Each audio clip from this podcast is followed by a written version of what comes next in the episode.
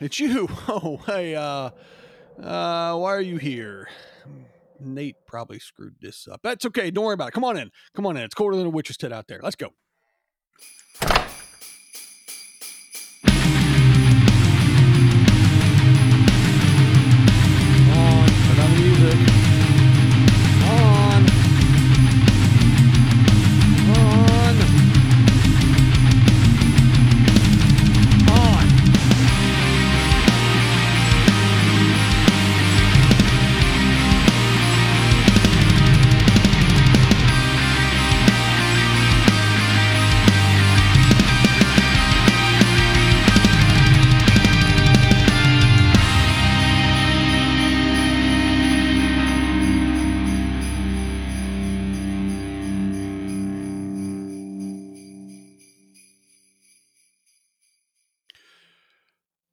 Man. Well, hey, um, go ahead and have a seat. You want uh, over there by the fire? That's good.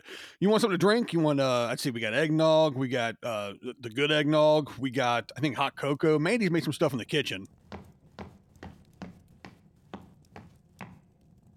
Now, where did I put the extra mug for the peasants? Ah, there it is. Hey, I'll be I'll be right there. I'm just finishing your drink.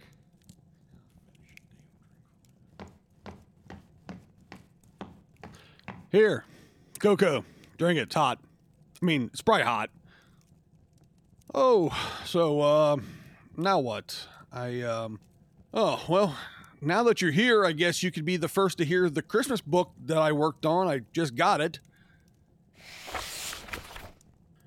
Hey, I really hope you like this. I gave it my all, man. It's a story of greed and friendship, death, and possibly hallucinations. It has a happy ending, though, I promise. This is a story of an old prude rich geezer guy named Daniel DeScrewed, and how on one Christmas Eve night, his whole life changed forever.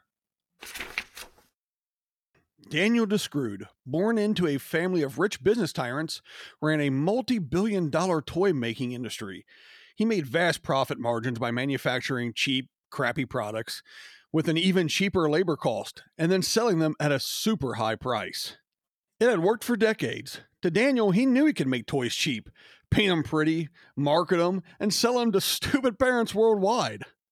With his crude demeanor and business mentality, Daniel did not have the luxury of friends, save for one man, Al Leong Don Johnson.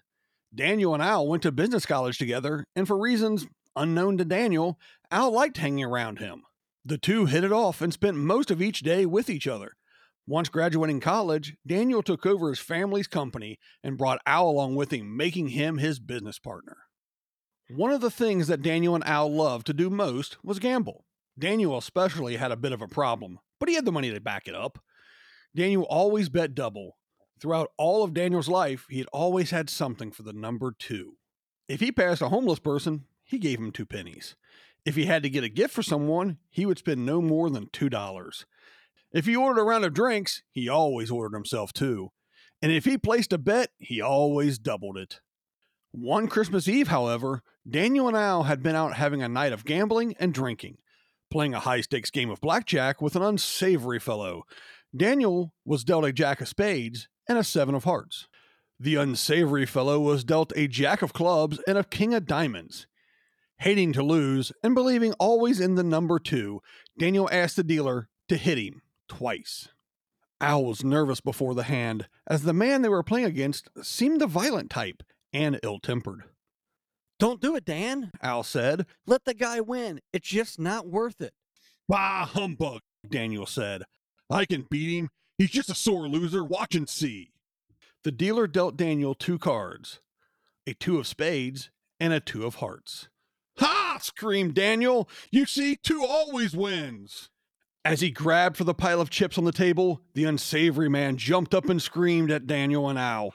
You're a cheater, and I'll make you pay for it in the twos that you love so much. The man stormed out the door, cursing all the way.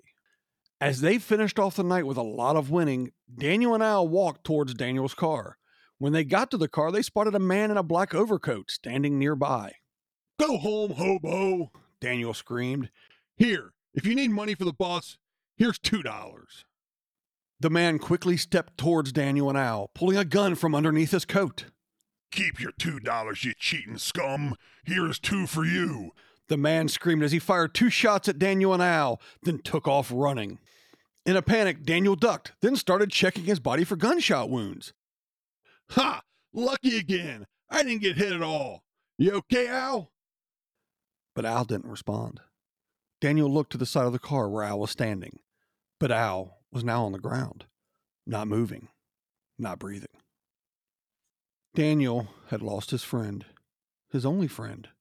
Daniel quickly became a recluse after this. Ah! Now who's knocking on my door? How many people are coming here anyway? Damn it, Nate.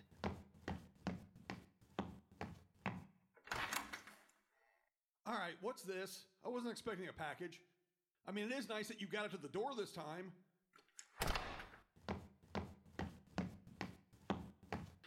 Uh, let's see. Someone sent me a VCR. Hell am I going to do with that? And a bunch of VHS tapes. Oh, all right. I guess it makes sense. They're labeled Play Me. Well, that's creepy. Uh, you want to see what's on one of these tapes before we get back to the story? I mean, I've got a TV around here somewhere this will hook up to, I think.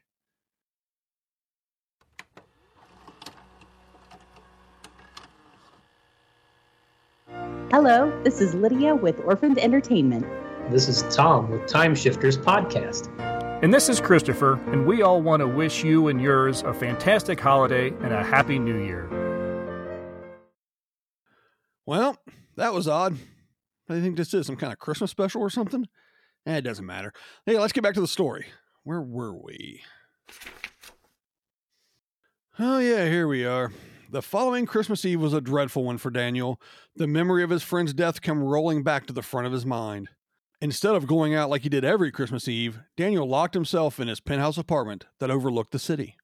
He decided to turn in early this night with no plans for Christmas the next morning due to his newfound hatred for the holiday. Just as Daniel was about to fall asleep, a loud knock came from his front door. He tried to ignore and rolled over. The knocking continued rapidly and loud. Daniel stumbled out of bed and stormed to the door. Who could it be? He swung the door open, only to be met by Al.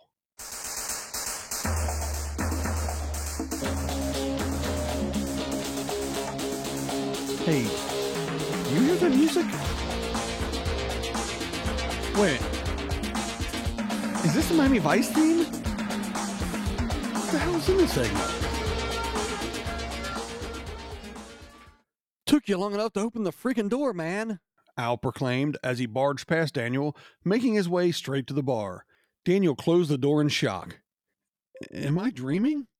What The hell is going on? That's simple. Al said as he grabbed an expensive bottle of whiskey. You're not dreaming. You're fully awake, and you're seeing a ghost. Which is better than this cheap whiskey you have here. Al chugged the rest of the whiskey, only to have it pour out of two bullet holes in his gut.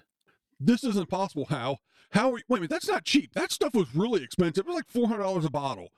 Wait a minute, why are you here? It's Christmas Eve, man. I'm here for a night of partying like every year. So get dressed. Let's go, you old geezer. Confused and amazed, Daniel, without thinking, walks to his closet to get a change of clothes. Bewildered by what's happening, Daniel just kind of goes with it.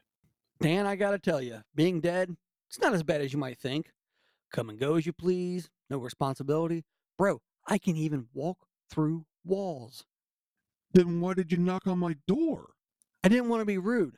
Oh, and hey, by the way, seeing how you're taking forever to get dressed, I got a crazy story to tell you. On the way to your house, I met this creepy old ghost dude down by the docks.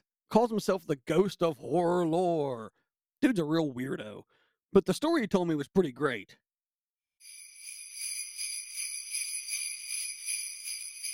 Nate, I think it's time we dig into this bad boy. I uh I I'm excited that we got challenged, literally challenged to watch both of these movies. I didn't think it was going to be possible to do both. I didn't either. And, you know, getting into I watched Jack Frost as soon as it was on VHS and I saw it in the rental store. Oh yeah, like years ago because it was the classic. This isn't the Michael Keaton Jack Frost movie. I know he was nowhere in the second one. Nowhere near crap, the man. second one. I didn't. I, I watched the wrong movie. We'll never No, get but- Michael Keaton's revenge. I'd watch that. we got challenged by Pete to watch this second one a lot. So we're kind of doing this double feature. So uh, I watched the second one and I'm going, I can't believe I've never watched this. This this is fantastic. Oh, same because like for some reason the second one in the community is just forgotten about, kind of shunned about, just like, oh no, that one's really bad. It's like the bar is already very low with Jack Frost. Right? That's what I'm saying.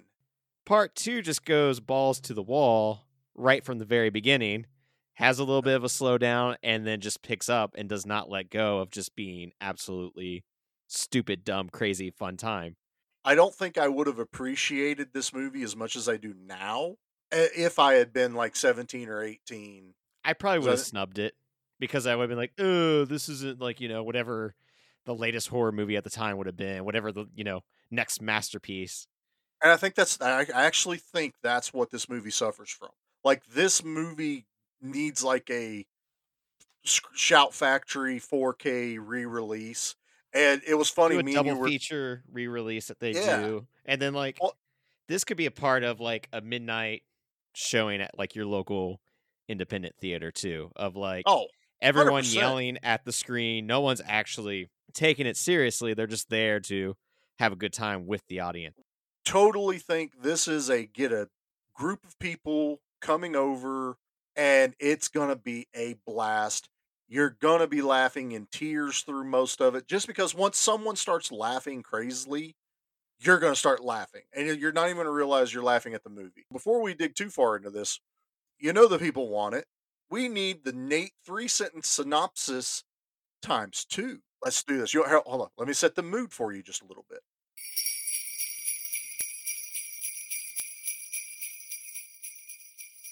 Go ahead. Slashing in the snow in a one night open sleigh. You don't know Jack about a holly jolly Christmas. But wait, there's more. A vacation getaway to forget last year's massacre. Last Christmas, he melted your heart. All he wants for Christmas is to settle a score. I really thought I had enough bells to cover your entire bed, but I didn't. I wasn't prepared for movie voice Nate. I thought about doing the whole uh, episode as my Jack Frost impersonation. Ah, what are you doing there, Charlie? Oh, you you mean Chucky? Yeah. Because literally the first movie is just child's play, but with a snowman. is. I mean, this movie started out with a serial killer on his way to being executed and gets released in an accident. And It- so it, Gets vaporized by chemicals that are supposed to attach to amiibos or something fake science. I'm I'm prepared. Hold on, hold on. Looks like deep fried jacks off the menu for tonight. We can do this the easy way, or we can. This is gonna hurt.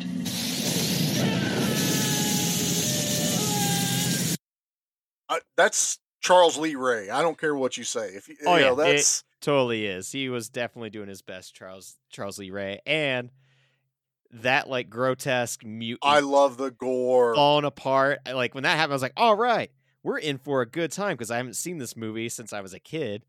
And then Oh, it's yeah. just like, I counted it. I paused it when Jack Frost finally shows up. It's like 35 minutes into the movie. And it's a very sluggish 35 minutes of me just being bored.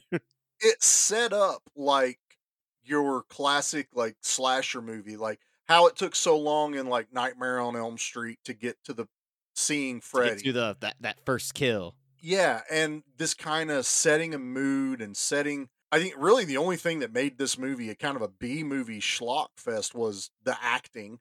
I mean, it's not anything to write home about. It was very This is what would happen if you put me in front of a camera.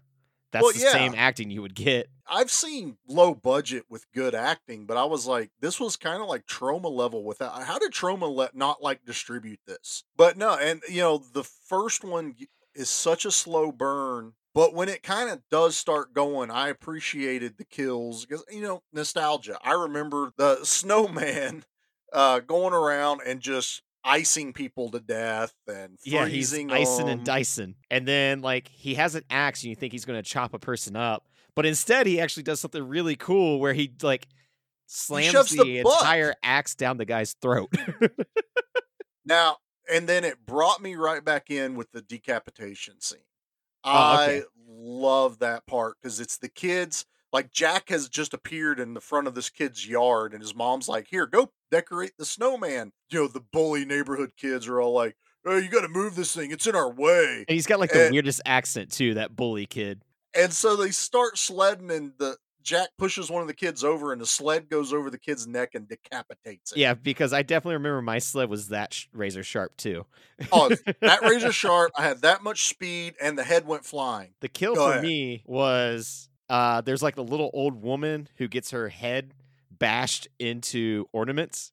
Oh, because I it's love that. clearly a dummy's head with a wig Yeah. being slammed over and over again into this box full of ornaments. And each time she comes up, there's more glass ornaments in her face and more blood running down her uh It was face. fantastic. And that you know what? When they do the good kills, I appreciated them. And I was like, Yeah. this is awesome. So we're gonna fast forward. This is a double feature. We're gonna fast forward to how they killed Jack. They figure out what what gets rid of ice and snow. Antifreeze. antifreeze. and literally enough antifreeze to fill the back of a pickup truck with. It sounds ridiculous, but you know what? You're you're watching a movie about a, a living snowman that is like he he in he gets inside of a dude at one point.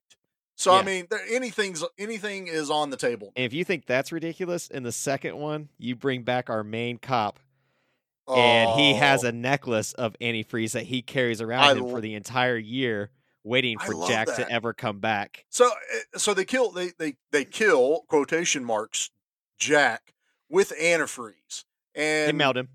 they melt him and they bury it all in jugs of antifreeze. That's how they figured out to get rid of Jack. Uh, so we're going to jump right into the second one because this is the one thing I appreciated more about the second one than anything. They brought back so many people from the first movie. Yeah, I didn't expect that whatsoever. Because like the second one was made, I think three years later. And I was Three like, "There's no way they're gonna get anyone involved from that first one." They actually They did. brought the they brought the hero sheriff back, his wife, the dispatch lady from the sheriff's office, the deputy from the sheriff's office, and they brought back the federal agent, but they recast him. Yeah. But they don't hide the fact that they recast him. They literally make a joke about, "Hey, is that the federal agent from last Christmas?" Yeah. Wow, he looks so much better now. I was like, "Oh my god, they acknowledged it and moved on so quickly. I loved it." The second one also, while I was waiting forever for kills to happen in the first one, the second one instantly has like glass exploding into a man's face, and then it kind of Oh, gets yeah. slow once again. But then when it does pick up, like there's a moment where Jack is, you know, picking off these like teenage girls, and he co- literally turns himself scene. into an anvil and drops on one. Literally an anvil, Like, a snow anvil. Squishes her into a blood puddle. Ser- and that's where so okay i'll i'll admit beginning of this movie of the second one i was like i think i know why it's rated 3.7 it was very slow. The two or three kills we get were a little like eh like you guys are phoning this in. I literally looked at jackie and went they did the sequel so they could do this in like in a tropical area and have a vacation yeah, Because like, that's that how way you could film a vacation. yeah they didn't want to film in the snow which was funny when they filmed the first one it, It was, was, like winter 70 degrees. and it was 70 degrees. Yeah. I love that part. This movie decides to go, F it, we're turning it to 11. There, there's a snowball scene where Jack starts throwing killer snowballs, blows a dude's arm off, and, And hoses blood. this girl.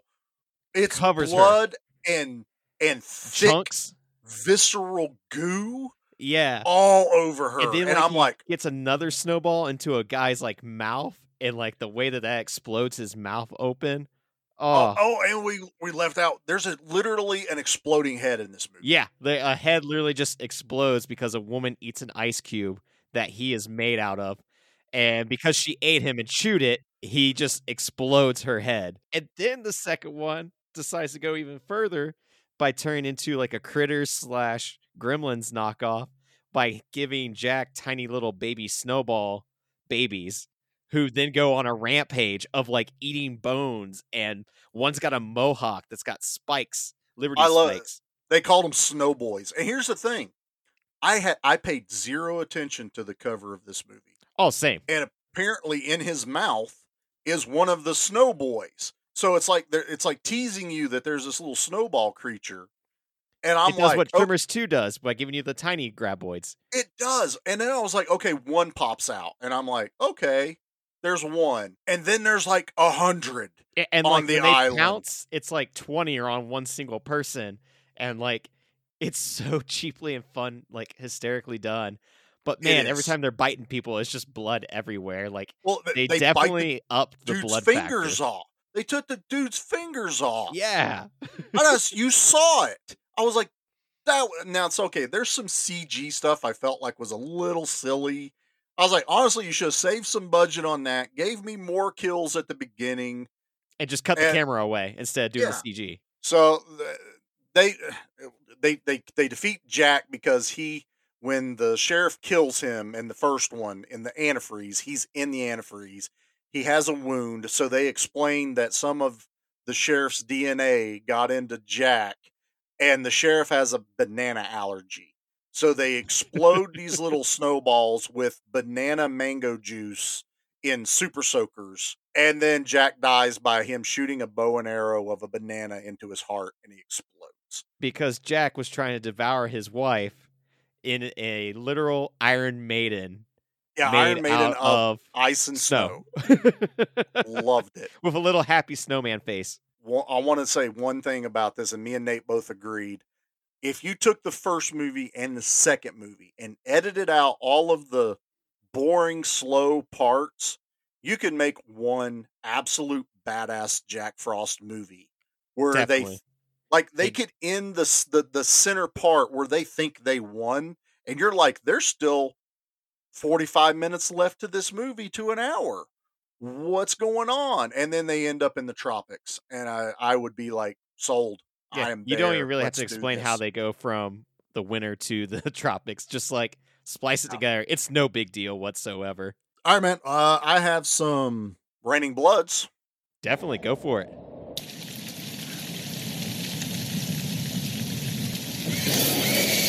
So in the first one, I have asterisks. I have asterisks for this I movie. love the asterisks. There are 11 movie kills that we see happen in the movie. 11 people die. They do talk about there's 38 additional murders that Jack Frost is responsible for across multiple states. So technically there's like 49 in the movie, but I'm like if I'm counting what this guy killed, we have to count what everyone else kills. But Yeah, his uh, body count total. Yeah.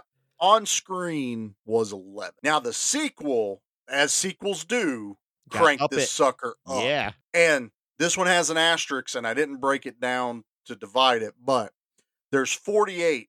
That's including blowing up the little snow boys. And because they literally blow, you see them they blow up. explode. Like they put firecrackers in them and a little bit of blood packet. And Yeah. blah! yes, blood and snow. Cool. Let's do machetes. Let's do it. Guys, it's okay. He just wanted his machete back. Whew. Nate, I'm going to let you start. All right. I'm going to do these collectively as one centerpiece. Uh, Yeah. They both hold each other back and they both like kind of excel one another. Uh, collectively, by yourself, it's definitely a four out of ten, maybe a three and a half out of ten. They're not not the uh, not going to revisit these anytime soon unless it is with a group of friends. There is alcohol involved, and we're up late, and it's getting slap happy. That's what you have to watch these movies with. Keep that in mind. Yep. Oh, I 100% agree. Mine is going to pretty much mirror yours. I'm just going to do it. I'm going to I'm to word it differently. I'm giving these movies as two movies together a 4. Fun factor, especially for number 2, is an 8 when the things really start going nuts. Yeah, two doesn't Like- deserve all the hate it gets.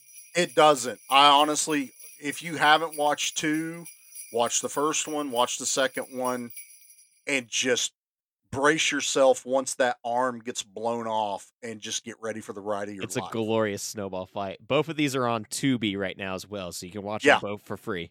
Watch them for free. Have a good time. Um, this, you know, this is obviously going to be one of our holiday specials, which is why we have the bells and everything, and just having some fun with this one. And yeah, we did a double feature. Jack Frost. Nate, give us the good word, brother. Groovy. Hail to the king, baby.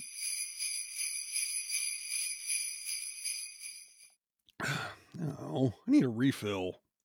You know what? Before we continue with this story, which, by the way, is turning out to be excellent, we should check out these VHS tapes. I mean, I'm kind of curious to see what the hell's on them.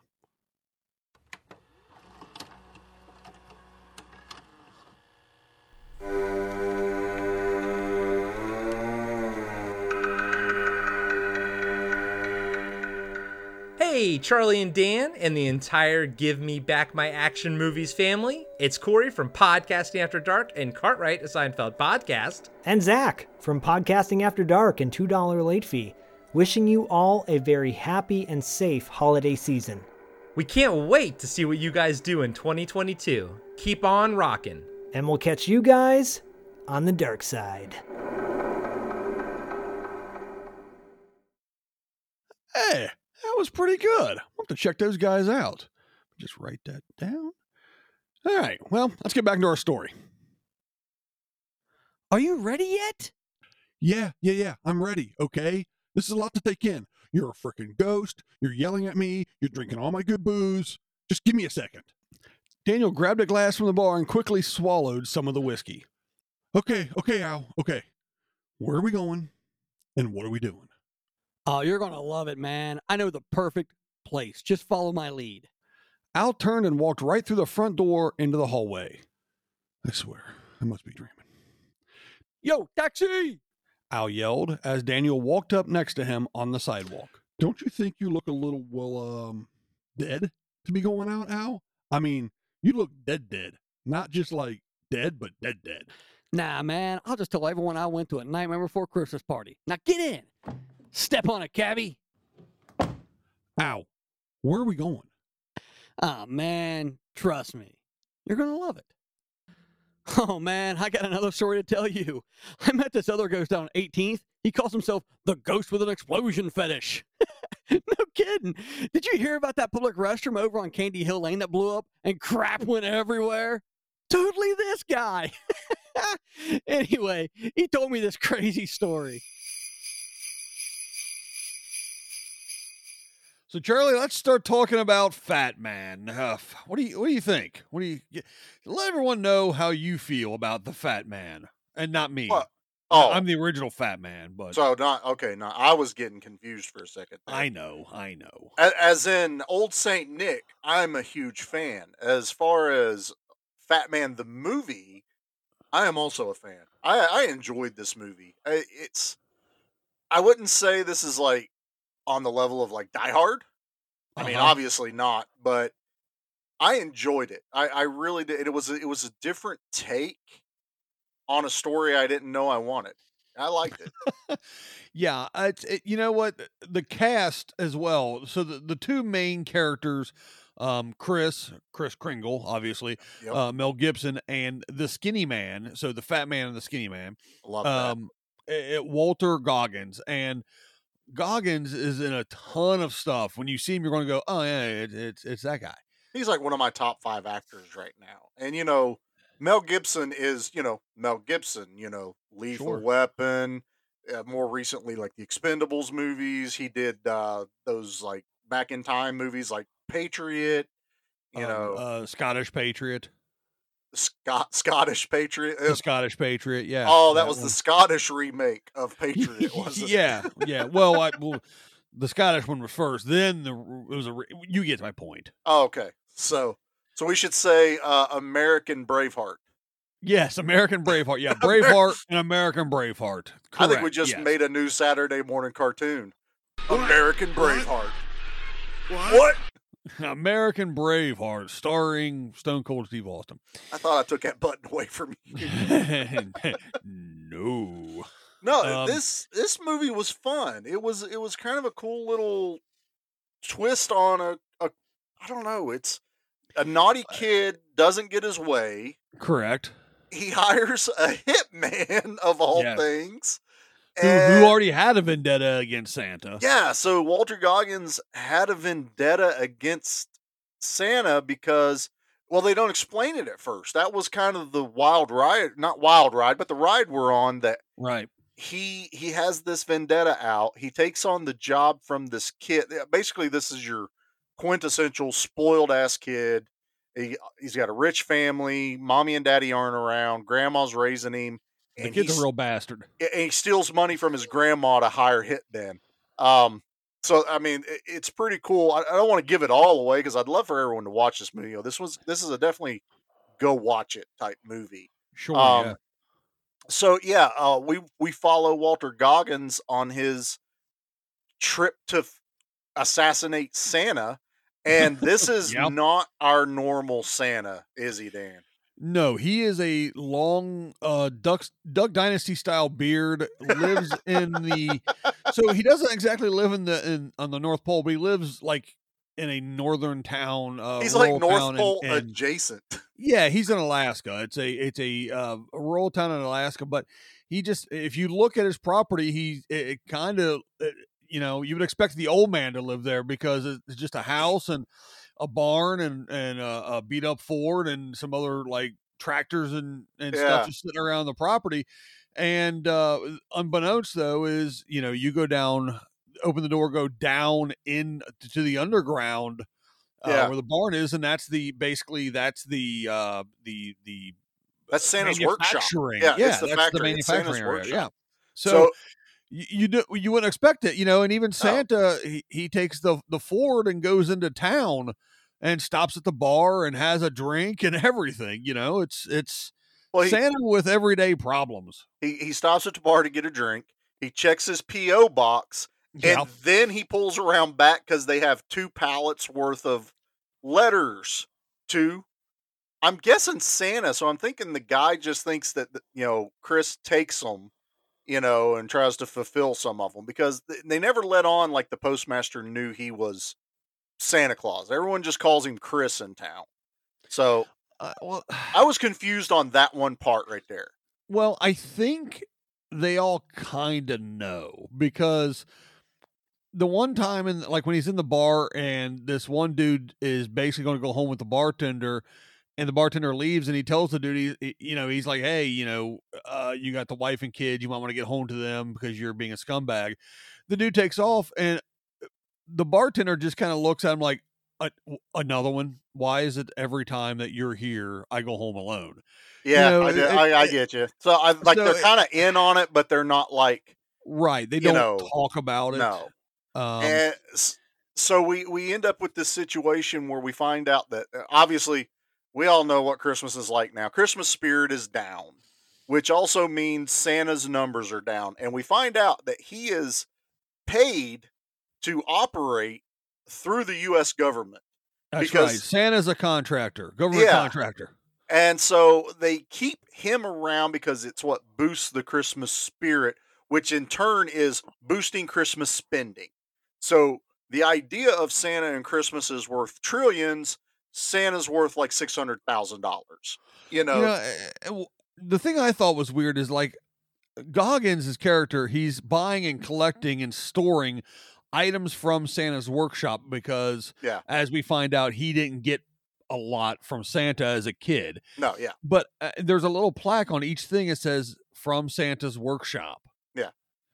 I thought that was kind of cool. You need to make a few of those in your shop and then sell those to people online. Uh, I thought I I thought it was a nice little thing to show that there are a handful of people like if you still believe in Santa and you're good, you got one gift from Santa. So Yeah. they didn't they didn't like say your parents didn't do anything, but you got one gift from Santa. And Even if you were shoot him with a deer rifle. yeah, well, you got coal. He did get shot with a deer rifle in this movie. I, I can't. This movie gets wild after a little bit. So uh, basically, what's happened is Santa and Mrs. Claus are like running out of money. They've been kind of out of pocket for They a still few gotta pay years on bills. Yeah, Yeah.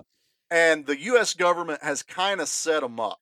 They're like, "Hey, you only delivered half the amount of toys to good kids. we're only going to pay you half the amount of money because that's our contract. And you're like, that's kind of messed up, but sounds like our government. Sure, yeah. All in a ruse because the U.S. government wants to contract Santa Claus's workshop to build control boards for jet planes. Yeah. Yeah, so Santa has to do side work. yeah, he, he gets a whole separate contract subsidy, and now all the elves, which the elves were awesome in this, they're not your holly jolly, you know, bright colors. They're just like, hey, They're we're here to get shit. We're here to get shit done. Like, what's Yeah. the job? Let's do it. Let's get this done. And I love that. I mean, that was cool. But they kept on with the uh, one of the uh, army guys is talking to him at, at lunch, and he's like, "How do you guys do it?" And they're all eating junk food. It reminded me of Elf. You know, Yeah. When Yeah, Will yeah. Ferrell's putting syrup on everything. These are literally eating sugar. They go, "Well, we just do a uh, high carb, high sugar type intake, and that's what keeps us young and vigorous. We get like a thirty minute nap every eight hours, and we're we're good to go." Yeah. Holy crap! I know. I'm like, I'm like, is that sugar or is that Coke? What are they ingesting? I think a little bit of both. It might have been a little bit of both, for sure. That's The wildest thing I think in this movie is we actually got to. Well, we didn't see Santa get late, but Santa got Santa got some. Santa got Santa, lucky. Santa and Mrs. Claus had their own um, uh, stocking stuffing, if you know what I'm saying. and we didn't see the actual thing go down, but we Thank saw you. the aftermath of the thing go down. I didn't need to see the candy cane. It's fine. No, I'm- no, I'm we're good. we're good. You leave them lumps of coal in your britches there, Santa. I mean, he, he had a, he had a Yule log. I mean, in his pants, and exactly what you think I'm talking about. So we're fo- we follow Goggins as he makes the trek up through Canada. Literally, Sure. they show him crossing the border, having all of his paperwork filled out because he's carrying guns. He says he's going hunting, and makes it all the way up to this small town, and finds Santa. You know the the the workshop, and infiltrates it, and kills half a dozen uh, guards and military and goes down in, messes up the entire production line. Thankfully, Santa was done with when when they got interrupted. yeah, you know, yeah, from yeah, their it is. interlude. Yeah, Um, but they they actually have like this alarm system, and one of the elves is like, "Santa, we got trouble. There's you know taking fire," and Santa slides a box out from underneath his bed, and Santa's strapped. It is awesome. I've come for your head, fat man! Oh God, I love that. I love it so much. so uh, they they yeah they, they they throw down and um you know uh, eventually santa prevails after taking a, sh- a a bullet to the eye Yeah, Santa gets shot in the eye. I, I want to say one thing though that the whole reason why Goggins was mad at Santa was he got a little car and he carried it with him, little police And- car yep little police car, and he threw it at Santa when during their standoff, and he goes, "This is the only thing you ever gave me," and he goes, "I'm sorry, son. I'm o- I can only do so much. I couldn't give you new parents." right and you're just like, holy crap! Like this was this guy was like probably abused. Well, he is abused. They show the burn marks on his arm Right. earlier Yeah. in the movie. Yeah. So he was abused as a kid. So his only Christmas wish after that car was, "I want new parents. Santa, Yeah. give me new parents." And you could see the heartbreak in Santa's eyes. Like, I'm sorry. If I could have, I would have. yeah you're like, santa he crap, wanted man." he wanted to help that's the thing Yeah. you know so after after the shootout and santa prevails he goes and visits the little turd kid that caused the whole problem in the Yeah. first place billy billy winman Billy and Windman. he goes and visits billy and he and mrs claus mrs kringle they come in there and at this point chris kringle has a patch on his eye from where he took the shot but he's yeah, he got heal. shot in the head. But, Yeah. yeah. we find out that he's got he's like santa he's like Wolverine. He's got faster healing powers. yeah basically chris kringle's a mutant so he's He like is, deadpool actually. Yeah. And in the Marvel so, universe, he is. uh, so yes, exactly. So he finally sits down with Billy and tells him he's like, "Hey, look, I want to be proactive from now on. If you screw up one more time, one more time, Yeah. I'm coming for you." And then The fat man's got his eye on you, kid. God, and that's how Santa talks this whole movie. Yeah, it's Even pretty when he's happy, he's gravelly. My favorite bit was he kept stealing cookies from Mrs. Claus, and not in the way Dan was talking about earlier. No, that, but he did do that too. But she would walk around with this plate of cookies all the time, giving them to people, and he would sneak around, grab one, and take off running. And I was Uh-huh. like, I, "That's me.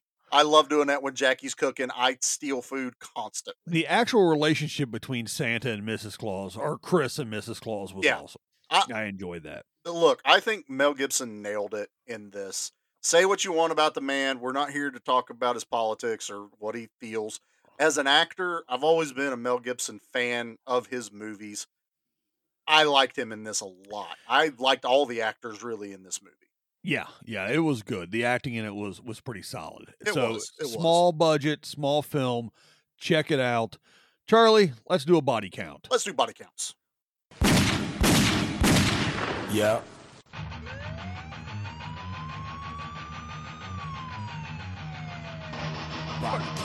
All right, Charlie, what's the body count of Fat Man? All right, so Fat Man, we get decent action movie numbers.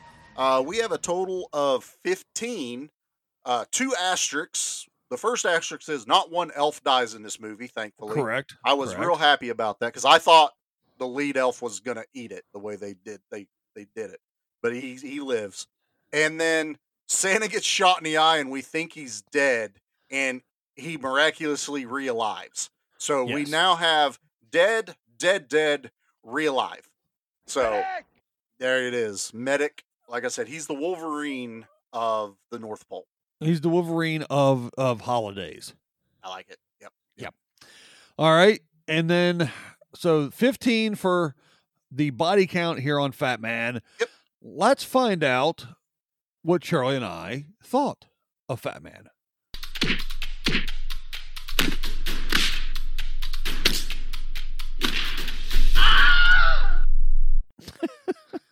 That's what Fat Man needed. It needed Al Leong in it. I know. I really would have loved to seen some Al He could have been. He could have been one of the elves. Totally could have. Charlie, I'm going to say that I watched this movie and I'm going to give it a five. So, right out of the bat, give it a five. Right down the road, I didn't dislike the movie. Mhm. I didn't lo- love the movie. No, I it was it it. was weird. It was shot well. Yes.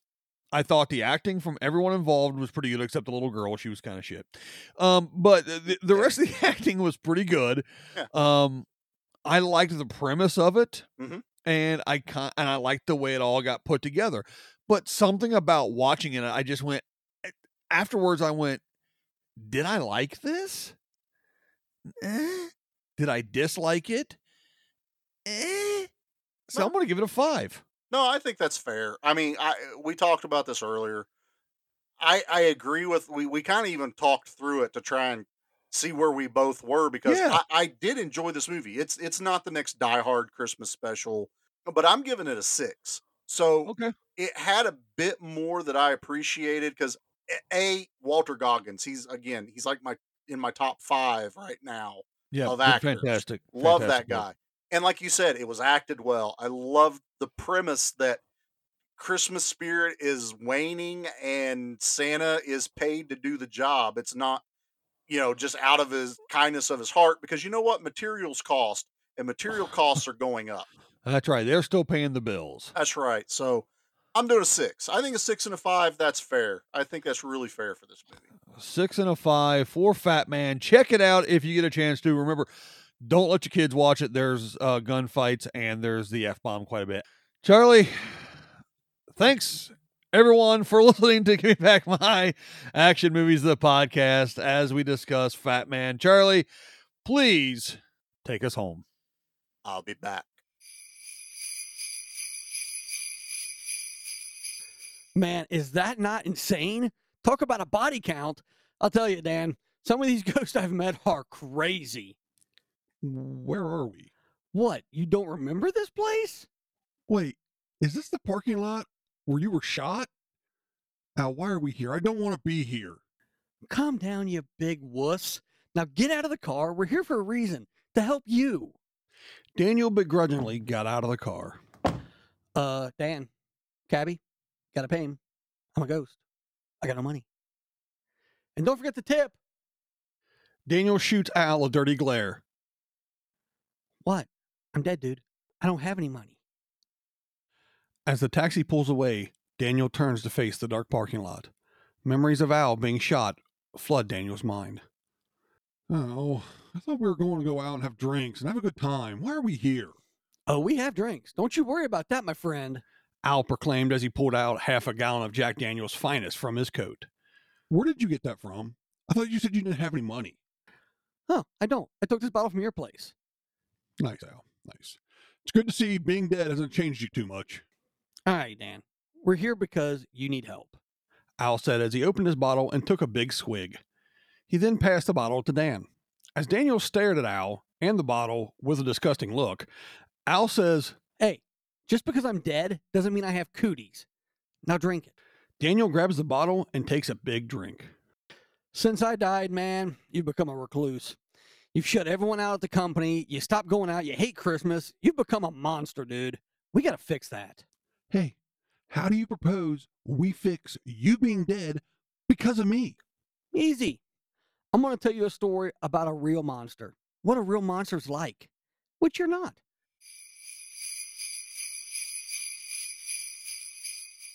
This time on the Monster Movie Stomp Down, we are going to a winter carnival at a ski lodge where we will be aptly attacked by a snow beast, as the movie is called. Of course, you got Sludge here, co host across from me. Is Mark. Our brother from Texas. Ruben. Who's probably never been to a ski lodge because he enjoys the warm weather No. of Texas.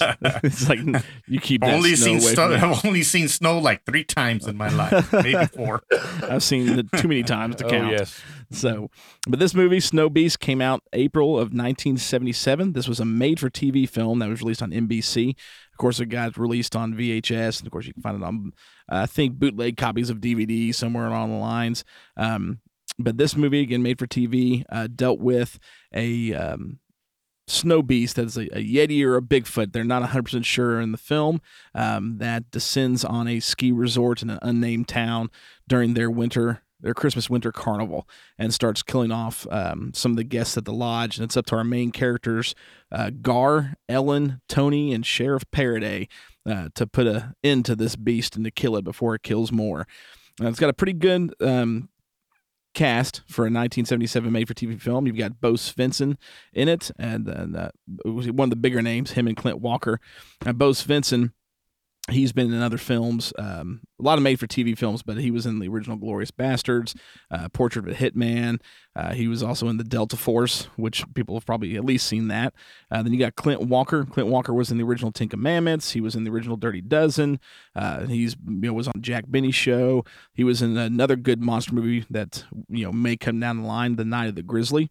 Um, they round out a pretty good cast. Uh, and they're also joined again by the other main characters, Ellen and Tony. Ellen played by Yvette Mimieux, and Tony played by Robert Logan. Now Tony and Ellen and Gar, as you get in the movie, are best friends. Uh, Gar and Ellen are married, and uh, they've been friends for many, many years. Um, Gar it was is an Olympic uh, champion for skiing and had moved away, but had came back to ask Tony for a job uh, because he's been struggling with some personal things um, since uh, winning the gold medal in the Olympics for skiing. Ellen, his wife, is a uh, TV journalist, um, and she's there to help because she knows that Gar's struggling to the point of almost like depression, like he's lost and doesn't know who he is anymore, um, and that's causing issues for their marriage. So they go uh, back to this resort to meet up with Tony to try and try and work through it and get some help.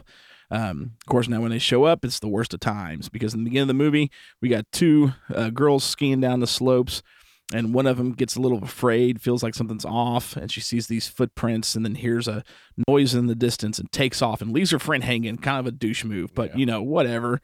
Um, you know, if it was if it was two dudes, they'd have stuck together, you know. But no, it was two girls, and the one was out the moment she, you know, heard something funky. So the other ski um, girl ends up getting killed by the uh, the beast, the snow beast, the Yeti, Bigfoot, mutant, whatever. Uh, they don't really tell you 100% what it is. It's believed to be one of those, though. Um, the girl who survives immediately makes it to some uh, ski resort members and reports her friend missing, thinks she was attacked. And that's when Tony, uh, one of the main characters who actually manages the lodge, uh, goes to try and look for her. And he can't find her, but he ends up finding just um, like her overcoat that she was wearing, and it's ripped, torn to shreds, and bloody. And while this is going on, Gar and Ellen have showed up at the at the lodge, and uh, Tony makes it back uh, to try to talk to the sheriff, and uh, can't get a hold get hold of him unfortunately because they find a body. Well, there is an old farmhouse uh, on the mountain um, where the girl's body is found, and that's when they realize that there's something killing people, and they've got to put a stop to it. Um, so the movie, quick, easy movie, Monster Run Amic, Gar, Ellen, Tony um, and Sheriff Paraday decided they they need to go out and try and kill this thing and stop it.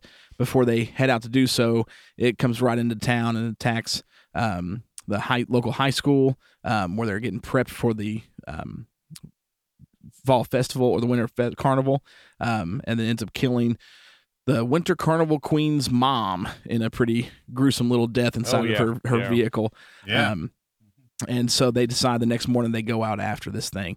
Um, in the process, they go out after it. They um, um, go toe to toe with it. It actually ends up killing the sheriff, and it boils down to Gar, Ellen, and Tony, our main true main characters, uh, having to go one on one with this thing. They end up shooting it, um, and Gar goes after it uh, as it tries to escape, uh, and then it goes and comes and attacks Gar at the end of the movie, and uh, Gar shoots him, unloads on him, doesn't stop it. It's still coming after it. And then what seems kind of poetic, considering he was an Olympic ski, uh, Olympic a champion, gold gold winner, Olympic skier, but couldn't ski no more until it was time to save his wife in this movie. Uh, picks up a ski. What are those things called? I don't, I don't ski. Ski pole. I- There you go. That's- that ski sounds good. Ski pole, And works. uh, That's what it is. and, and impales the snow beast. And as the snow beast is reeling in pain, it falls off the side of the mountain and presumably dies. Quick, easy movie. This was a made for TV horror film um, that was pretty fun for a winter um, Christmas esque type movie. Um, again, this movie, no clue what it did sales wise, no clue the budget because this was a made for TV Yeah. film. We can just assume it was a lower budget film, which you can tell by watching it. Um, but uh, I'll I'll jump into it. Um, I thought it was done pretty well actually for a made for TV film from 1977. Uh, the suit for the Snow Beast isn't the best. It's well better than most uh, of the Bigfoot Yeah, above horror, average for TV. Yeah, for Yeah. TV, it's not too bad. especially considering what Yeah. Bigfoot horror films there are out there. Um, it's better than most, uh, but uh, they do it well because they make sure to try and keep it off camera or quick shots of it so that you don't get a full long glimpse Yeah. and realize, wow, this suit sucks. Um, Yeah. the way they handle it is really, Yeah. really well. Um, for me, it's fun, man. When it comes to the Bigfoot horror films, this is actually probably in my top three because unfortunately, as we all probably know, there's not many good ones, anyways. Um, but this one's top three. I saw this as a kid, and the reason why, and again, in the last episode, we talked about some nostalgic things. The reason why this stuck with me for Christmas time is because I rented this um, from Rutledge Video during Christmas time, and I'm not sure where my mother and my sisters were, but I remember Mark, you were working at Pizza Plus, and we lived in the trailer way out in the woods. And the reason why this one got to me as a kid was because the trailer that we were in, I was home alone watching this late at night. It was snowing. We had like that was why you were working because you know right policy at Pizza Plus is the managers have to be there if it snows, and it snowed like eight ten inches. Like it was a good snow, and we're surrounded by woods where I live, and we're right at the base of a mountain. So I'm watching this Bigfoot horror movie out on a mountain in the snow. Setting's perfect. It's late at night. But to make matters worse, and why it's my dad's fault that this movie stuck with me forever, is the the back door of our trailer never really closed. Like it didn't lock. You could just push it open. Like you remember that oh, door? Oh, yeah. Oh, yeah. Oh, yeah. And I I don't remember that you ever fixed that. Did you ever fix that? No. Yeah. So no. So here I am out in the middle of the woods at the base of a mountain, snowing, watching this horror movie of a Bigfoot All alone. all alone, knowing that anything can open that back door at any time because it did not shut, it did not lock, it was just there. Yes. So this stuck with me because it was your fault. um, like like like most nostalgic movies for me. So That- that's him saying I'm scared without saying I'm scared. That's right. That's- I'm scared, yeah. I was a scared. Okay, it, it it terrified me as a child, and it's Mark's fault. So all my psychological issues is all because of this one moment uh, during a Christmas winter storm, you. watching Thank a you very much. Christmas winter Bigfoot movie. Um, thanks to Mark, who just left me home solo. I don't even know where my parent, my mother was, or I think they were grandma's. Maybe they just weren't home. They, up at the top of the hill is where they were at in the, in the house. no, no, no. This was in Rutledge. Yeah, up at the top of the hill. Just go on. Oh yeah, It's okay. good. No, no, no. This was the Rutledge house behind Joppa, the Yeah. trailer behind Joppa. Yeah.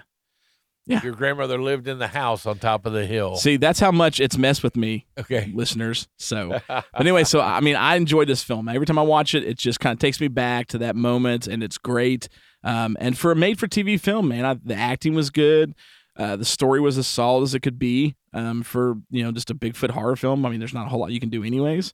Um, and the special effects I thought were handled great. Uh, Clint did a great job. I mean, actually, Robert Logan, who played Tony, did a great job. Uh, I thought the cast was pretty solid again for a made-for-TV Yeah. film. Um, what do you guys think? I think uh, overall was it was a halfway decent. You know, I I- to me, uh, it, if you can't make a decent suit, don't do it. And so, Yeah. Right. uh, I think that's I one of the agree. problems uh, with these type of movies is, is you get a quick, quick glimpse here, quick glimpse there, and uh, you know the the most I think you really really see is his hand when he's reaching in and grabbing somebody. Yeah. that looks good. Um, and so I think that's that's the only downfall. Uh, but I, I I agree. This had good actors and actresses. The story's pretty good, and uh, overall, I saw uh, you know it was a it was a decent it was a decent movie. Yeah. So Ruben, what about you? Well, you know, I I grew up watching movies like this, so to me, it, I, I thought it was fun. You know, um, they did a good job with the Beast, but I I'm not sure about the timing because I was a kid, but you know, I grew up watching Six Million Dollar Man, and when Andre the Giant did the Sasquatch, I think yeah. so I have that in my head. That that's the ultimate Sasquatch to me because he was so huge. But it, it's a fun movie to watch. It is made for TV. It is dated. You'll know it right away.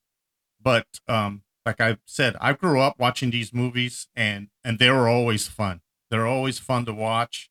I thought they did a good job of suspense with this movie. Um, you alluded to it earlier. You and Mark both. They, they don't show enough of him, but they show enough of him. You know, it's it, it- it's what p- point of view. It's the beast point of view whenever he's attacking somebody Right, in this right, movie. right. So you either see his arm or you see his, you know, his big claws, you know, grabbing somebody's head or or something like that. So that leads to the suspense of it, which it was just pretty good for for a made for TV movie. So all in all, it's a fun movie. Um, uh, and, and this does have some nostalgia for me just because of the style of movie it is. You know, um, it's just pure seventies, you know, NBC movie of the week type stuff. You know, it was um, decently bloody for a made-for-TV film too. Actually, yeah, and it was, and it was. You know, you have body parts falling out of the top of the barn where you had it, had them stored, you know, and stuff like that. So it was a pretty good movie, and um, the acting was great. I mean, I, I, it's a it's a good movie to watch, uh, fun movie to watch. I like the setting that you set up. It's a good movie to watch late at night, maybe during a rain. For us in Texas, it'd be rain. yeah. you know, rainy Tennessee, night, you know, a nice rainy night, kind of kind of cool out, you know, type of deal. So uh, I enjoyed it.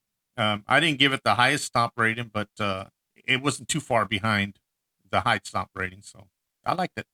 Yeah, I thought it was a good. Uh, I mean, like I said, fun film. It's worth checking out and watching if you get a chance to. It's kind of hard to find. So I mean, actually, if you Yeah, do run across it, and I don't know that you can see it on TV, but if it comes across TV or you run across it, it's definitely something you will want to pick up or watch because you may never know when you'll ever get to see it again. Yeah, I spent uh, many years trying to get a copy of this on VHS, and it was one of you can get it now for like thirty bucks on VHS if you can find the copy. I actually got a brand new, like still in the wrap, uh, VHS copy of this, and I paid fifty bucks for it. Wow. Um, so I mean, it had- it had never been played, um, which was super super awesome. Um, they actually this movie obviously stuck a little bit with somebody because they actually did a remake of this film a direct to video remake in 2010 with the same name, Snow Beast, pretty much the same storyline. Oh, yeah. And it actually had Jason London in it. Um, and I, I think it came out of the Sci Fi Pictures original, maybe. Um, that was pretty decent. The Beast looked a lot better. I mean, better 2010 to 1977, you know.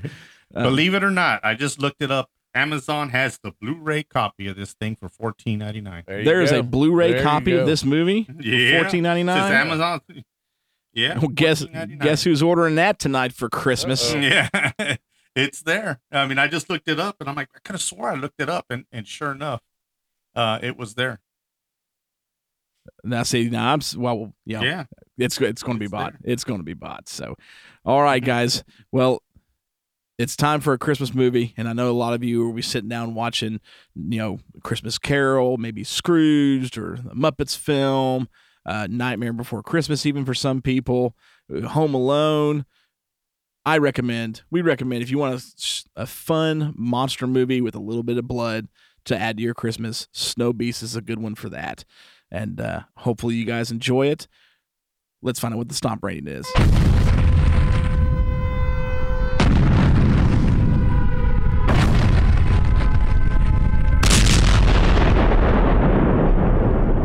Stomp rating for this one got as a whole three from us over here at the Monster Movie Stomp Down.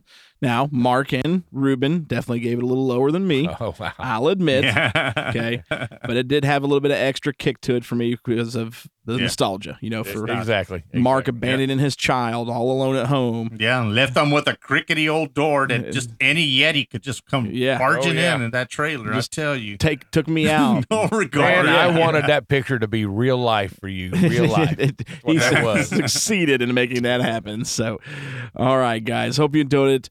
Go enjoy Snow Beast if you can and can find it and pick it up or watch it for your Christmas time. Hopefully you enjoy it. This is Sludge. And Mark.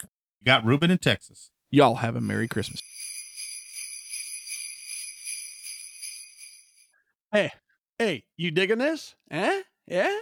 Dude, ain't this story the shiznit? Hey, you need another refill? I do. All right. When I get back, we're checking out another VHS tape. Cool? All right, here you go. Nice, hot, and, well, cheap. Let's get another one of these VHS tapes out real quick, shall we?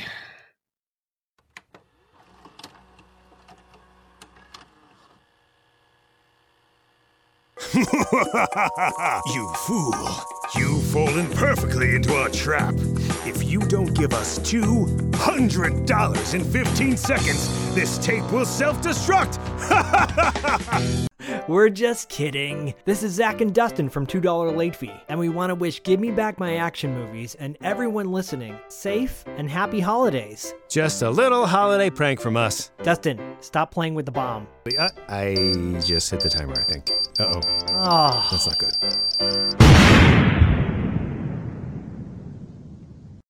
All right, man, that does it. Whoever sent me this package is batshit crazy. All right, this is ridiculous. Let me look at that box. Is there a return label over there? All right, it doesn't matter. Okay, where were we? Oh yeah, Daniel and Al were at the parking lot, and Al's telling Daniel that he isn't a monster for what happened. See, Dan, now that's a real monster. Not you, man. Al, you would still be alive if I would have listened to you. If I would have just let that hand go, that prick would have never have shot you. My obsession with everything, too, ruined everything. Look, Dan, bad things happen. That's out of our control. I mean, yeah, you're a douche, and you should have listened to me, but you can't control what that guy did. He's the monster, man, not you. Plus, dude's totally getting his daily dose of two in the slammer, if you know what I mean. Uh, no? Al took another swig of the bottle and passed it back to Daniel. I guess you're right, Al. Some people go through horrible things in life and take things for granted. Maybe that's what I've done. Taking everything for granted. My family's company, my best friend, my whole life. I just didn't realize it until I hit rock bottom after you were killed. Yeah, exactly. Al replied as he grabbed the bottle back from Daniel, taking a long chug. Look, man, you're getting it. You've been blessed in life. You took things for granted, got me shot, but now you're realizing it. You have so many things to be thankful for. Eh, You've got it pretty good, man. Yeah, you're right, Al. Thanks, man. I've really missed you. Me too, Dan.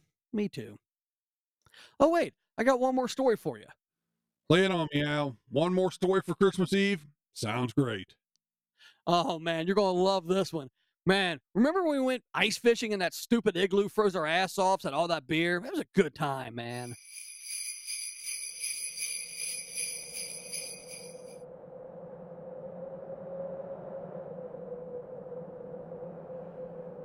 All right, welcome to Good Beer, Bad Movie Day, the holiday special on the Give Me Back My podcast network.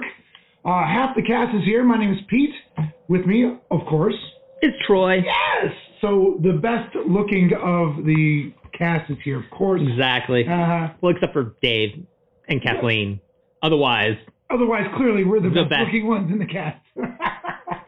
uh, we're here with uh, Ojo and Mochi too. So if there's some background noise, there might be some doggies chewing on some toys or squeakers or whatever.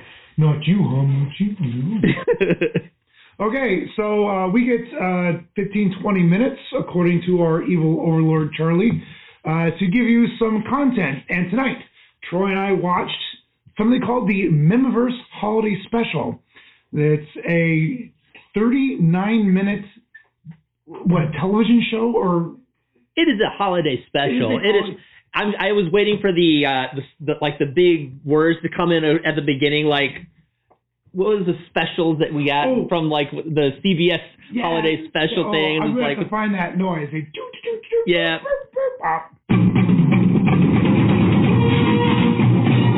then I was gonna watch some stop motion. oh, so good. Uh, so yeah, the Mihmiverse Holiday Special came out this year. As a matter of fact, I got it in the mail three days ago. And Almost entirely thanks to the Good Beer Bad Movie Night podcast, by the way. for sure, we are in the credits because we did help fund this short film. Uh, it was uh, it was filmed last winter during the pandemic, which is the reason it's so small and so short and has a limited cast. And the cast is all fam- quite literally family. There's nobody in here that's outside of the family, so um, it's a lot of this. This is good fun.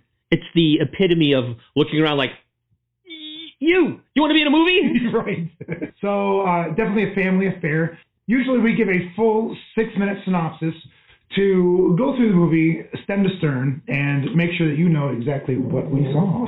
That's going to really cut into the 15 minute time that limit that we've been given. Yeah, so we're not going to do six whole minutes, I think. About six seconds? Okay, do you got six seconds on you? I think I can think I can summarize this in six seconds. All right, I'm gonna I'm gonna time you. Here we go. right. I, got, I got the phone. You ready? Ready? Set? Go. Or wait, you tell me when you're ready. I suppose. Let's do this. Ready? Ready? Stu, not Steve, comes to Earth to find a human to save his planet from the escaped evil queen who has taken mental control of Steve and Santa Claus. Whoa, that is that is exactly what we just saw. That is indeed it. and we'll we'll get into a little more about what's going on in the movie. Uh, but I think right now beer beer, beer is uh, in order. In order. That's the word I was looking for. I may have had a couple already. So Maybe I'm on. Right. I'm right there with you. okay, we're about to go get our first beer. We'll see you in just a moment. All right. Our one and only beer of the night. It is a winter, what does it say? Winter. Uh, it is a bourbon barrel aged Christmas ale from the Working Class Brewery in Cleveland, Ohio. This is Snow Job. All right, dog. Well, Snow Job has a good head. Of course it does. No good snow job of this. right. Okay. Working Class uh, Brewery is in Cleveland, Ohio. Uh, this is the first beer that I've had from them. Uh, they have not been around very long, I think. Looks like give me this toy. Don't give me that look, dog. I know. You can have it back in a minute. I'm so tired. Give me a second. I want to. So yeah, uh, this is out of uh, Cleveland, Ohio. Um, working class brewery. I don't know a lot about. Frankly, I don't know a lot about this brewery, but uh, the the name of the uh, beer itself, I had to I had to buy it, and of course, anything that is uh, bourbon barrel aged is uh, probably going to be pretty pretty tasty. I'm so confused by this beer. Oh yeah. Okay, so it's a bourbon barrel aged Christmas ale that tastes like banana. I mean, like, are you getting Hefeweizen out of Mhm, this? Sure am. Uh, like, huh? Well, you, it could be uh, a lot of coriander because coriander does have, or allspice, Mm. does have that sweet side of anise. Like an, anise has like a, a a spectrum of flavors where you go a little sweet, it can be more banana. You go a little little more sour, it can be licorice. Yeah, I was about to say I just associate it with black licorice. Right, right. I, I think anise, clove, and allspice all kind of have that flavor profile, and depending upon the intensity of it or whatever it might be, uh, it either goes licorice or banana. It's surprising to have anise with a snow job.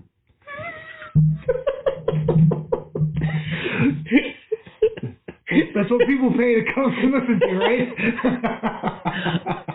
but it does. It's, it's banana y, and, and like, and I am I'm very happy to say it is not that like the the thing that I hate most about Christmas ales, and they don't do it that much anymore. But it used to be like you could almost taste the powder from the all the spices that Right. like the spices would just be overwhelming, and this is not overwhelming. It is a beer.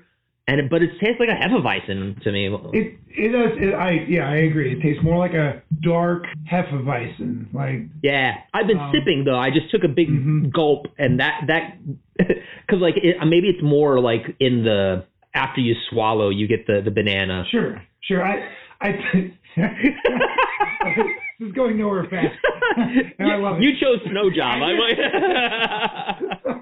uh, yeah, a lot of it. Uh, if you had told me that this was uh, a Belgian of sorts, Mhm, I would have mhm. said, yeah, this is like a Belgian strong or something like that. But uh, I don't know the recipe for this. It it does have a lot of spice to it. There is that underlying vanilla to it, which is the bourbon. oh yeah, yeah, okay. Um, Because I don't taste bourbon though. No, no, but that vanilla is that charcoal, that that oak charcoalness that you get from the cask into your better bourbon. Yeah. Okay. It is quite good. Um, I, it, what did I say? Seven and a half or seven? I think you did. Two. I was like, oh no. Yeah, it's it's a, a caution. Oh no, the the can down here says eight point five percent. That's not what the website said. uh, go buy the can. Eight. Eight go buy point what five the can percent. says. 20, 25 IBU. Yes. And eight point what? Five. I now. Oh, okay. Okay. Look, look, working class brewery. I need glasses. Yeah. So you need to print a little bigger. I mean, Like a I know. a big star splash. Yeah. Eight point five, right? Um, uh, this does come in a four pack, so I should have known. Well, that yeah. it was over eight percent anyway. Is this from our friends at Perfect Pour? Of course it is. Of course it is. One of these days are going to be our sponsor. Perfect Pour for all your beer needs. All of them. I just took uh, uh, in the in the uh, Give Me Back My Horror podcast Mm-hmm. in the clearly in the in the network. Nate Zig and I went up to Perfect Pour Sunday actually, and we got some beers. He got a he got a great big uh, bottle of was it BrewDog I think does a Iron Maiden beer. Yeah. I think it's BrewDog, and he got like a, a double bomber of which is delicious. Yeah. Like I was expecting uh, the Iron Maiden because like uh, we've had a couple heavy metal beers, strangely enough, Right, on the right. podcast, and they've oh, they're always like big malty beers. And the Iron Maiden one is like it's like uh hoppy and it's it's light not it's not light. I don't want to say it's light, but it was delicious. it was an intense flavor, but it wasn't. Oh, it, it, it was very drinkable. Yeah. While being intense, an intense flavor. I, I forget which one he got. Nate, you can you can yell at me later for forgetting what it was, but it was in this giant tube he bought, and, and at, at worst, he's got this giant tube to display on his Sweet. on his desk or, or bedpost or whatever, wherever he leaves his In his Iron North Maiden Pole. memorabilia. So uh, delicious. Uh, please go get go get snow job. Go get a snow Everybody job. needs a snow job. It's good for you. So Troy, what did you think about the movie? What did you like about the movie? Well, I gotta tell you, you've got to be pretty versed in the MCU, the the Mihm cinematic universe, the Mihmiverse, right? the Mihmiverse, Right. To uh, keep up with this this holiday special. I am not as versed in the Mihmiverse as you you are yourself. No. So uh, I was not aware who Stu was at the beginning of this pod or the beginning of the movie, I had to have Pete explain it to me. So, uh, uh, Christopher R. Mihm, independent filmmaker from uh, the Twin Cities in Minnesota, uh, has 17 films under his belt as an independent movie maker, and he quit his job to start making movies. And it's a beautiful story. Please go look him up. All his stuff used to be on Amazon. I don't think it is anymore, which is a darn shame. Uh, but his movies are not expensive. You can rent or buy them. I have all the physical media to date. Um, it's really. Does he stream anywhere? It used to be all streaming on uh, On Amazon? It- he does have a Roku channel, and if I can find it, I'll put it. I'll put a link in the in the show. Uh, interesting. But there is a. I think he's got a Roku channel. Is it all all his movies just like that's I his- think it's all it is. Yeah, yeah, yeah. I, That's also, awesome. Vimeo. I think he's on Vimeo, but I think that's a pay uh, pay per view. Hmm. But I, I'm not. I, I'm not familiar as much with Vimeo or Vudu. Or Yeah, me like neither. That. Anywho, um, so some of this stuff is really good. Some of this stuff ain't so good. But you know, that's an independent movie maker. Uh, we had a lost episode called The Giant Spider. Hmm. Probably his one of his two or three best movies he's ever made. Kathleen still talks about how much she enjoys I the think giant we need spider. to revisit that one. I really do. That was That's the only one I've not been on. I did. I was not. You're right. I was not on the giant spider. I, You're I was right. You gone. were out of town or something for that. I might have been in England. There are a lot of references in this film to his past movies, and there is a teeny tiny connective tissue in all of his films. He's doing that on purpose to keep some sort of continuity between them without any of them being uh, Reliant on the others. Right, right. There's no there's no actual sequels to any of these movies. They're all independent. You can watch them independently of each other. However, you are rewarded if you've seen them all and you you watch uh, Cave Women from Mars, and then you watch uh, uh, Apocalypse. Uh, Guns of the Apocalypse. Guns of the Apocalypse. There are subtle references between the two that if you are a fan that you are rewarded with. So that's a whole lot of fun. So Christopher R. Mihm, I, I cannot sing his praises more. I would love for everyone in the network to go out and seek out his films to watch and or What's the best one to, to be introduced to the Mihmiverse? the the two that I highly recommend are the Giant Spider and very first one, the Creature from Land, uh, uh, or Have you, he Monster from Family. if you like 1950s horror movies, yes, that's that's his wheelhouse. That's what he's going to. That's what he's trying to recreate the feel of those. Yeah, you're right, Troy. So going into these movies, they are all purposefully cheesy 50s style movies, but they're all a loving homage to them. There isn't any sort of I'm doing this bad movie just to do a bad movie. He's making a film that could very well have been in the middle of the 50s. You could have the giant spider could totally been a double feature with them or the giant Gila monster. The, neither one of those three films is any cheesier than the other, and they all might be the same cheese. I was, I, the, like his title cards in this in the in the Mihmiverse Christmas special are ridiculous. Like they feel like you are watching TV in the 1950s. Yeah. It's I was crazy. so impressed when when I saw it for the first time. I'm like, oh, this does feel like sitting down, the fire over here, and watching with your kids Frosty for the first time. Like that. Yeah, Yeah. it's so good. Uh, this this movie is exactly that. It's uh, it's got some homemade monster costumes. Uh, his daughter is in the in the movie. She's the protagonist, uh, and there are puppets. That's who Steve and Stu are. Puppets. Puppets, yes. Steve and Stu and the Evil Queen. And the Evil Queen. They're all puppets, uh, which harkens back to another film of Christopher. Mihm's called Danny Johnson Saves the World, which these same puppets were uh, front and center for this movie as well. For that, I'm sorry, that movie as well.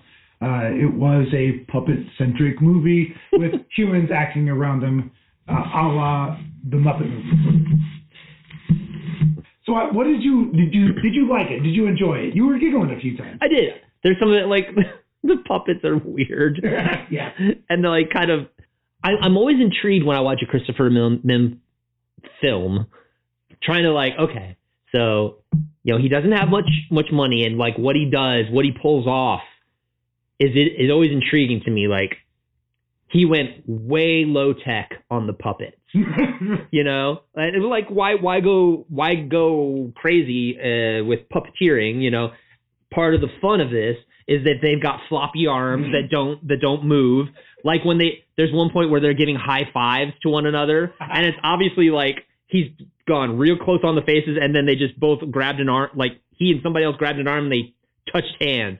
I mean, so like there's there's that that point part of it that's really fun, and then there's there's some of it where like they're they're they, they were in a flying saucer, so uh, the, our protagonist and the puppet are in flying flying saucers being attacked by another one, and there's explosions and there's just flashes and like they both like weaving back and forth. Of, of They're doing and- a Star Trek. Yeah, they're doing a Star Trek, and it, and it's I was like that. This is fun. I, I really I really dig some of his conventions that he goes to to to to tell his stories that are that are great, and his and some of it is just like his snowman was great. I love the I, love this so, his yeah. snowman mask is especially great, and but it's hilarious because then he's got like uh knitted mittens that look like oven mitts kind of mitt, mittens It might that be a myth. I don't know. yeah, exactly. that are like I, I I couldn't help but wonder like why did he go with that I wonder maybe he needed to have a better grip on the icicle when they had an icicle sword fight It was icicle sword fight, yeah. So yeah, it, they very well could be. Maybe the original gloves just he kept losing the, the sword, and uh and they needed like okay, go grab the go grab the oven mitt go grab the oven mitt. I really enjoyed all the Mihm references when Evelyn uh, woke up at the very beginning of the film. There were some stuffed animals uh, around her bed, and they were monsters from past Ah. Mihm uh, movies. Uh, the monster Phantom Lake was there. The uh, oh, the bat creature from and I'm blanking on the second film that he did. Creature from beneath the something or other. Ah, I, I don't remember now. from beneath the atomic brain Everything is homegrown. Uh, he does these movies for under ten grand a piece ish, right? Right around ten grand a piece because that's all he's got money for. And he sells his films uh, on his on his website, and he goes around to conventions. So uh, I highly recommend supporting him. Did you have a favorite part? Did you have a favorite? my favorite part was stupid.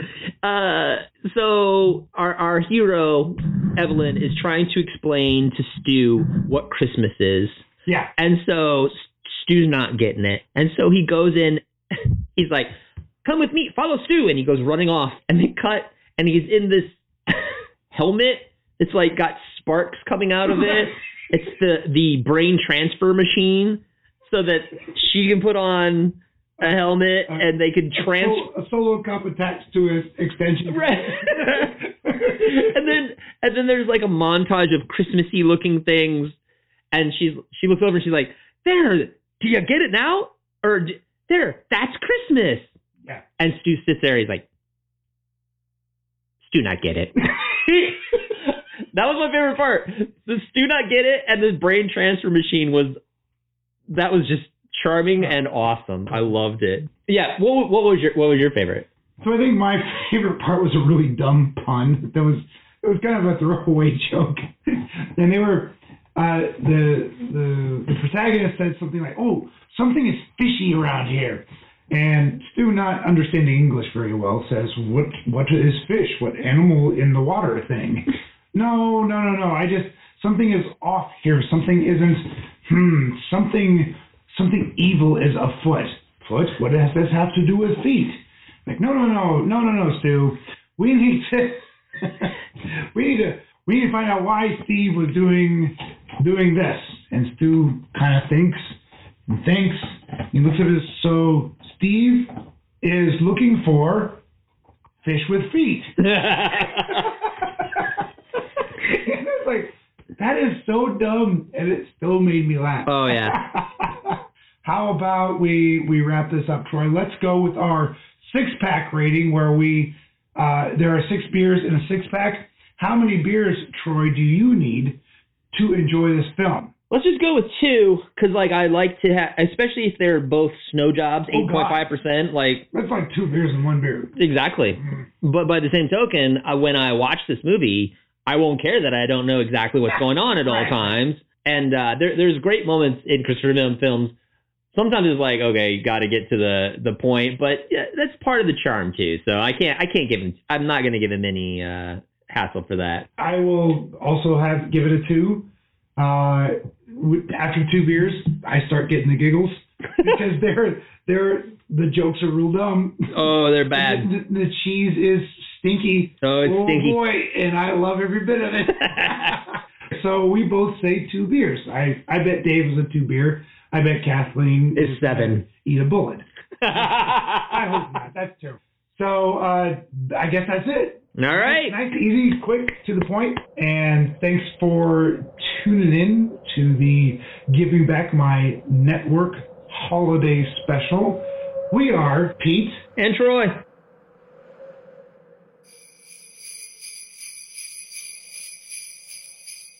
Dude, we are having a great Christmas Eve. Resolving my problems over your death, having a great time. You're telling weird ass stories. Thanks, man. Daniel and Al both laughed as they looked out over the empty parking lot. Al, thanks, man.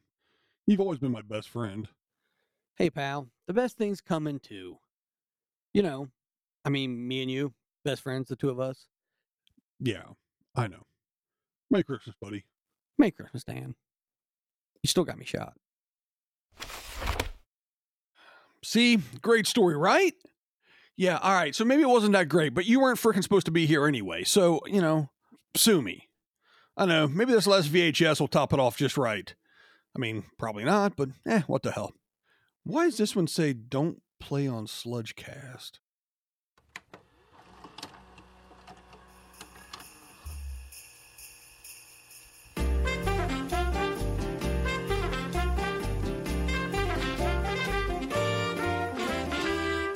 Hey, it's Action Action. We're the podcast that watches all the action movies. I'm pretty sure that's how I intro the podcast every week. And I'd like to introduce you, Charlie and Dan, to a Merry fucking Christmas. Fuck yeah. Holy This- shit. This Christmas is going to be so fing hard. It's gonna be so sick. It's gonna be so much sick shit that happens. Slippery. You're gonna get all your favorite fing gifts, man. man. It's going to be the most delicious Christmas ever. There's gonna be some moist fruitcake. Oh man, the fruitcake's gonna be so moist this year. It's gonna be like, oh my god, dripping. where did you get this? Was this in a river or a ravine? No, it was in my my grandma made it. And like, yeah, it's so moist. Is fruitcake supposed to be moist? I've never eaten one. But man, Dean and Dan and Cyrus. I hope Dean and I, Cyrus. I hope the snow is covered in the blood of our enemies, and that one day John McClane and and Crom will grant you a holiday like you've never had and I before. hope I hope Krang's there from Ninja Turtles. He's the guy that's in like the belt. He looks like a Oh yeah, brain. Krang he definitely Yeah. needs to be there. The brain. And he's like he's gonna be like, we're not we're you know like that part in Wayne's World when like they meet and Alice Cooper and they're like we're not worthy. We're Yeah. not, but that's gonna be you and Krang. So it's a Christmas miracle. so you, I don't know which one of you is Wayne. I know which one of you is Garth, but I know that you guys both fucking rock. So Merry fucking Christmas. Keep it sleazy. May all your action movies be rated R.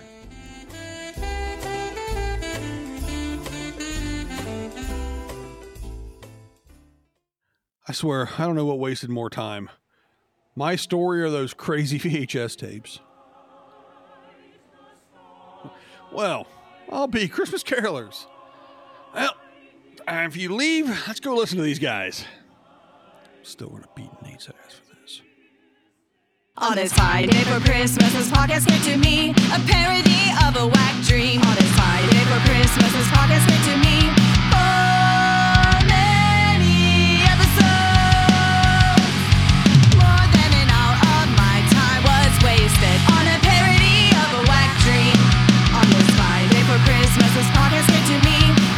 Ninjas wrestling. Demons dancing. Finale young. Catching skewing. Critters eating. Machetes chopping. Accelerating.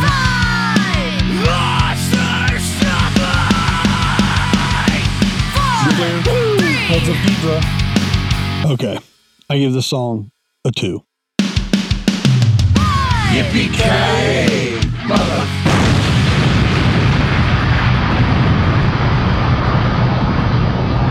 Oh, I thought I was going to get to say Merry Christmas. You filthy animals.